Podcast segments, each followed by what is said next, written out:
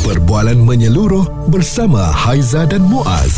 Pagi on point, cool 101. Semasa dan social. Setiap kali kita melihat kes COVID-19 meningkat ya sebenarnya kerisauan dan juga sangat trauma dengan apa yang pernah berlaku uh, kepada kehidupan kita semasa PKP uh, takut ya dan juga um, banyak yang kita fikirkan uh, adakah COVID ini akan membuatkan kita sakit adakah ianya akan menyebabkan kita maut ya dan uh, ternyata salah satu perkara yang boleh mengekang uh, COVID COVID-19 ini uh, virus ini adalah dengan mengambil suntikan vaksin uh, dan ini telah pun diambil seperti yang diwajibkan sebelum ini dan oleh kerana kes yang semakin meningkat jadi baru-baru ini kenyataan uh, sesi sidang media yang telah pun dibuat oleh KKM telah pun diberitahu oleh Datuk Seri Dr Zulkifli Ahmad Menteri Kesihatan mengenai dos penggalak ketiga. Sikit waktu lagi KKM akan mengeluarkan beberapa arahan tertentu for boosters ya.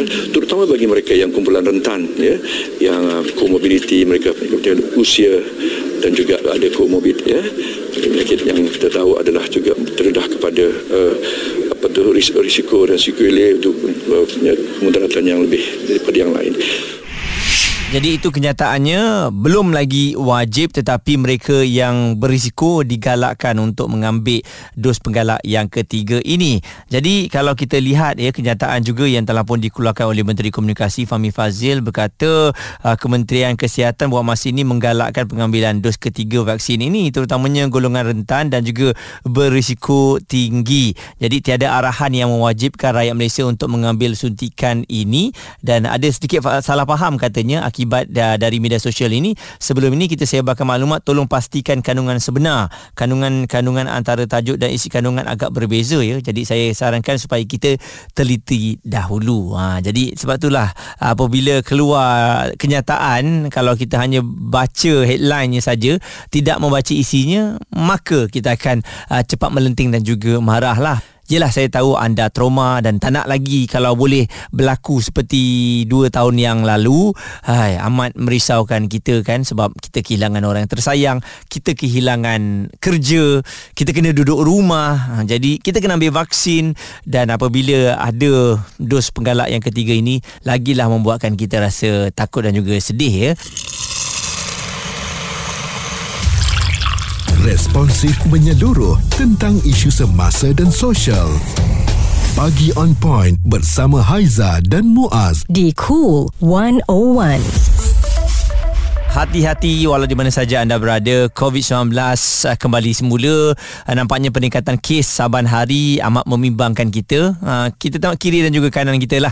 Kawan-kawan kita, adik keluarga kita mungkin ada yang dah kuarantin kat rumah sekarang ni. Maksudnya memang betul lah kes yang semakin banyak. Jadi oleh kerana itu kewajiban untuk mengambil dos penggalak ketiga Belum lagi ditetapkan. Cuma disarankan kepada mereka yang mungkin berisiko. Jadi itu yang telah pun dikongsikan ya banyak juga kecaman bila baca mengenai dos penggalak ketiga ni sebab mereka tak baca secara keseluruhan. Datuk Dr. Zainal Arifin Omar pakar perubatan kesihatan awam dan mantan pengarah kesihatan negeri Pahang bersama dengan kita. Datuk Dr. Zainal, mungkin dalam keadaan ini dos penggalak ketiga ini belum lagi diwajibkan tapi kalau tengok kepada kes saban hari yang meningkat ni adakah ianya akan terjadi semula ditetapkan untuk kita mengambil dos penggalak seperti seperti tahun sebelumnya? Ini pentingnya uh, untuk kita faham betul-betul sebab di uh, luar sana ya banyak sangat berita-berita atau cerita-cerita yang kita dengar ataupun yang menyebabkan kadang-kadang tu kita ragu-ragu ya. Mm-hmm. Jadi kita kita fikir balik semasa uh, COVID-19 yang lepas ya bertahun-tahun yang lepas antara perkara yang penting yang um, apa tu menjaga uh, rakyat kita dan kita sendiri daripada mendapat jangkitan yang serius adalah vaksin ya sama ada dos pertama, dos kedua ataupun dos penggalak ya. Jadi uh, setelah begitu lama biasanya imuniti atau kekebalan kepada uh, COVID ni akan menurun ya.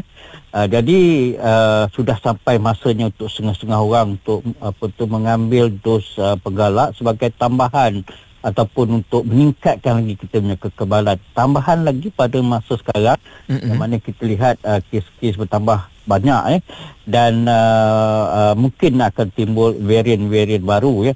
Walaupun ada beberapa uh, kekeliruan ataupun kerisauan tapi yang sepatutnya kita kena tahu ataupun kita bincang dengan uh, pengamal-pengamal perubatan kesihatan profesional yang tahu untuk kita uh, sebab pada masa sekarang uh, kerajaan punya pendekatan adalah optional pilihan. Mm-mm. Jadi uh, kita sebagai masyarakat ni kena membuat pilihan yang bijak lah. Jangan uh, tanya pada orang yang tak tahu kerana yang akan menanggung risikonya adalah kita sendiri. Mm-mm. Okey. Dan selain itu juga uh, Datuk, mungkin da- kebetulan bila setiap kali hujung tahun je akan mulalah um, pertambahan untuk kes COVID-19 ini. Adakah varian-varian yang wujud ni, varian-varian baru ni selalunya kebetulan akan berada di hujung-hujung tahun ini ataupun hidup ataupun senang mudah atau merebak apabila tibanya musim-musim sebeginilah musim hujan dan sebagainya. Ya begitulah kadang-kadang ini yang menimbul orang kata spekulasi lah, konspirasi lah, apa-apa lah. Betul. Ya. Uh-huh. Tapi sebenarnya COVID ni dah hampir kita 2 tahun, 3 tahun lebih. Dia akan berubah, berubah, berubah kan. Dan kedua, bila hujung tahun ni misalnya, pada masa ini sebenarnya uh, di seluruh dunia keadaan cuaca, uh, musim sejuk, keadaan hujan, basah, kemudian banyak keramaian, ada pusat pemindahan banjir, kemudian uh, apa tu perjumpaan-perjumpaan majlis kenduri dan sebagainya. Jadi bila banyak interaksi di kalangan orang ramai dan virus tu pun ada dan ada juga perubahan-perubahan macam kita tengok Omicron dah ada apa, apa tu varian baru. Jadi uh, dan uh, imuniti kita pun makin berkurangan. Jadi mm-hmm. faktor-faktor ini menyebabkan peningkatan kes ataupun lonjakan lah Uh, jadi itulah uh, apa tu memang terjadi begitulah. Dan ini akan berterusan eh. cuma kadang-kadang tu orang ber, tak berapa kisah sangat kan. Okey. Datuk Dr Zainal Arifin akan terus bersama dengan kita lagi untuk memberitahu menerangkan mengenai uh, dos penggalak ini. Dos penggalak ketiga yang menggusarkan rakyat Malaysia. Kalau mereka tak dapat info yang betul. Ha, sebab tu mereka risau ya kalau dapat maklumat yang betul seperti Datuk katakan tadi mungkin membuatkan kita terfikir semula suara serta informasi semasa dan sosial bersama Haiza dan Muaz. Bagi on point cool 101 cadangan pemberian dos penggalak ketiga vaksin COVID-19 seperti yang telah pun diumumkan oleh Menteri Kesihatan Datuk Seri Dr. Zulkifli Ahmad pada Khamis lalu menerima pelbagai reaksi dalam kalangan rakyat Malaysia dan kalau dilihat pada tinjauan sinar harian di sekitar Lembah Kelang mendapati rata-rata responden meluahkan rasa kurang senang dan mendakwa pelaksanaan prosedur itu berkemungkinan lebih merisikukan tahap kesihatan rakyat dan kita masih lagi bersama dengan Datuk Dr. Zana Arifin Omar pakar perubatan kesihatan awam dan mantan pengarah kesihatan negeri Pahang Pahang. Kegusaran mereka sebenarnya selain daripada COVID-19 Datuk adalah mengambil vaksin ataupun dos penggalak ini. Kenapa agaknya selepas kita melalui uh, PKP dan kita dah mengambil vaksin ini masih lagi ada rasa trauma ataupun takut kepada dos penggalak ataupun vaksin ini Datuk? Ya, uh, sebenarnya macam ni ya.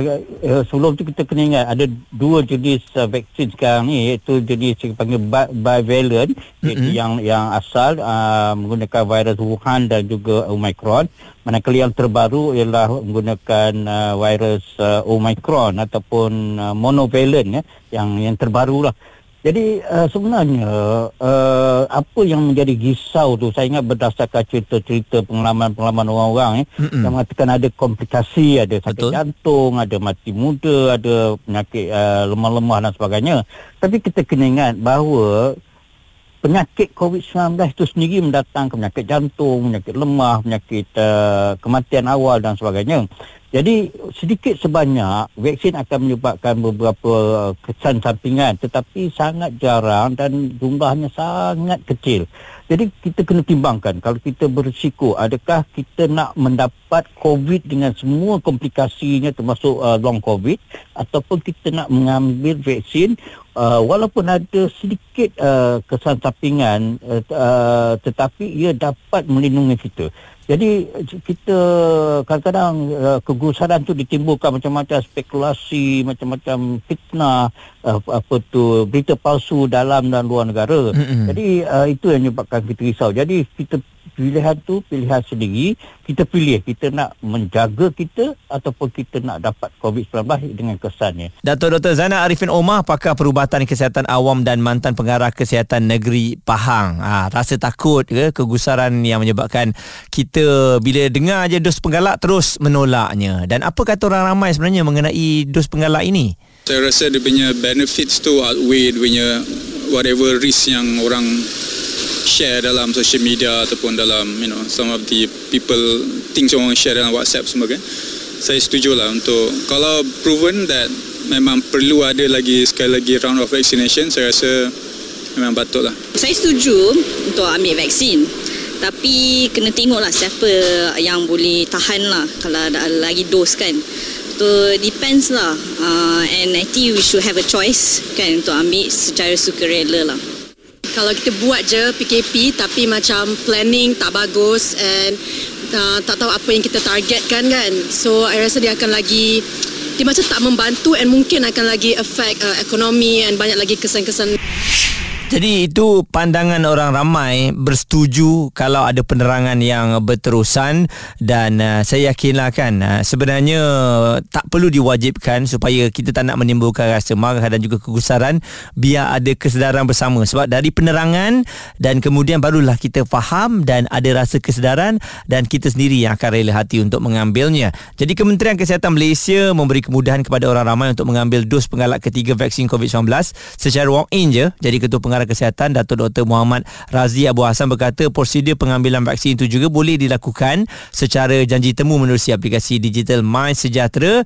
Nak walk in di klinik kesihatan pun boleh, nak buat temu janji pun boleh. Kita di KKM akan sentiasa memberikan kemudahan dan uh, tambahnya lagi stok vaksin masih lagi mencukupi buat masa ini. Okey, jadi semoga kita semua sentiasa diberikan kesihatan yang baik dan juga dilindungi daripada COVID-19 ini. Uh, sila dapatkan maklumat yang sahih sahih jangan kita dengar orang cakap itu cakap ya. Ha, kerana kelak kita sendiri yang akan membuat keputusan demi kebaikan kita bersama. Perbualan menyeluruh bersama Haiza dan Muaz. Pagi on point cool 101 Semasa dan social